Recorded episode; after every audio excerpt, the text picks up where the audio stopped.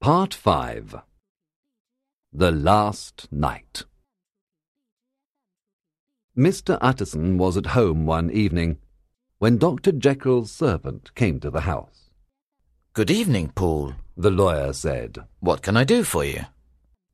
He looked at the servant for a moment. Poole was very white and frightened. What's the matter? asked Mr. Utterson. Mr. Utterson, Poole said. There is something wrong at Dr. Jekyll's house. I am very worried. Mr. Utterson gave the man a glass of wine. Drink this He ordered. and try to be calm. Tell me everything. Why are you afraid? I think something has happened to the doctor. Poole said. Something has happened to Dr. Jekyll? What do you mean? Demanded Mr. Utterson. I want you to come to the house, sir. Poole said. Then you can see for yourself, sir. Mr. Utterson walked to Dr. Jekyll's house with the servant. It was a cold March night. The wind was strong. The streets were empty, and Mr. Utterson was nervous. He was sure something bad had happened. The two men reached the house. Poole knocked on the door. Another servant opened the door, and Mr. Utterson entered the house. All Dr. Jekyll's servants were standing in the hall. They looked frightened. One of the servant girls began to cry. Be quiet! Poole told her angrily. Then he turned to Mr. Utterson. I'm sorry, sir. They're all afraid. He explained. Will you come with me, sir? I want you to hear something. Please be very quiet. The servant led Mr. Utterson through the house to the laboratory. Then he spoke again. If Dr. Jekyll asks you to come into the laboratory, you must not go. Poole knocked on the door of the laboratory and called out. Mr. Utterson is here, Dr. Jekyll. He wants to see you, sir. A voice answered from inside the laboratory. Tell him I cannot see anyone. Thank you, sir. replied Poole. He then took Mr. Utterson back into the main part of the house. When they arrived, he asked the lawyer, Now, Mr. Utterson, tell me, did that voice sound like Dr. Jekyll? His voice is different, certainly. Mr. Utterson admitted, Different? repeated Poole. I have known Dr. Jekyll for twenty years, and I tell you, sir, that was not his voice. Dr. Jekyll was murdered eight days ago. I heard him cry out eight days ago. But who is in that room, and why he stays there, I don't know. This has no sense, Paul. Mr. Utterson said. Why should anyone kill Dr. Jekyll and stay in the same room with the body? You must be wrong. There is more, sir. said the servant. Every day for a week, the person in the laboratory has left notes for me to go to the chemist to buy some kind of medicine. Every day there are more notes. I have gone to every chemist in the city. There is always something wrong with the medicine. Show me one of these notes. Mr. Utterson ordered. Poole took a letter out of his pocket and gave it to Mr. Utterson.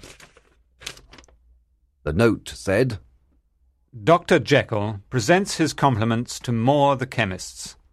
The sample you sent me is useless. Dr. Jekyll needs a sample of the highest quality, like the one he bought from you in the year 18. Please send this immediately.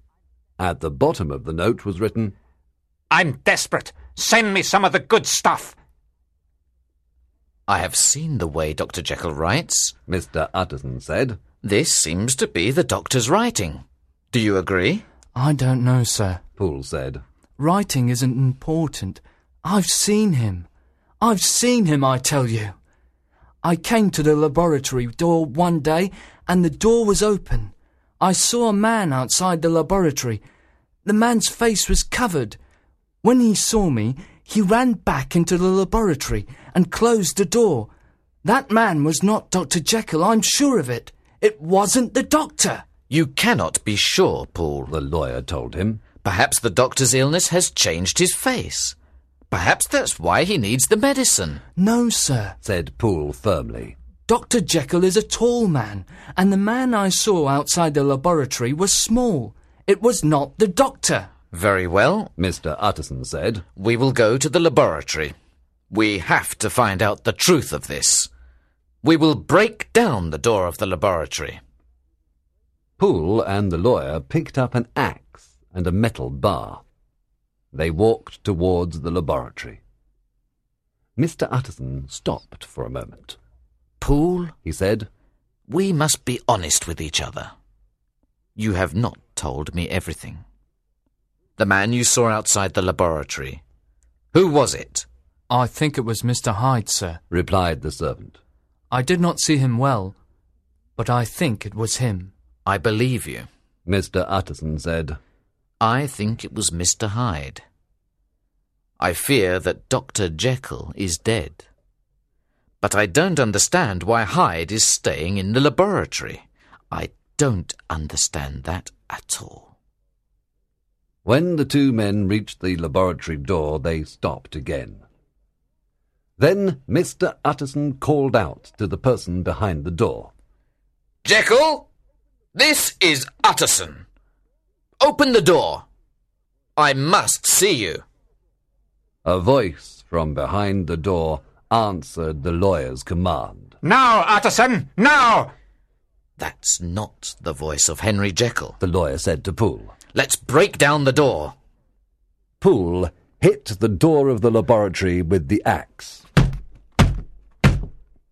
They heard a frightened cry from the other side. Ah! The door was strong, and Poole hit it five times before it opened. Mr. Utterson looked into the room. A man's body lay on the floor. It was Edward Hyde. He was dressed in the doctor's clothes. Hyde is dead. Mr. Utterson said to Poole. We will now look for the body of Dr. Jekyll. The two men looked everywhere in the laboratory for the doctor, but they found nothing. Perhaps he ran away. Mr. Utterson said at last. He went to the door that opened onto the street. The door was locked, and the key was on the floor. It was impossible for someone to have left the laboratory. They returned to the laboratory and searched carefully, This is the medicine which Dr. Jekyll ordered from the chemist. said Poole. And here are the doctor's papers. Mr. Utterson took his friend's papers and began to read them. One of them was a new will. The new will gave all the doctor's money to Mr. Utterson. Don't understand it. Mr. Utterson said to Poole. Hyde has been here in the laboratory for a week. Why didn't he destroy this new will? Then the lawyer picked up another paper. This is a letter from Dr. Jekyll. He shouted to Poole. And look at the date on it. He wrote it today. He must still be alive, Poole. The lawyer read the letter quickly. It said, My dear Utterson, I will not be here when you read this letter. I know the end is near. I want you to read the letter which Dr. Lanyon sent you. Then I want you to read my confession. Your unhappy friend, Henry Jekyll. There is another paper here. Poole told Mr. Utterson. He passed a large document to the lawyer. Do not talk about these papers to anyone. Mr. Utterson told the servant. I will read them, and then I will decide what to do. I will return here before midnight. Then we will call the police.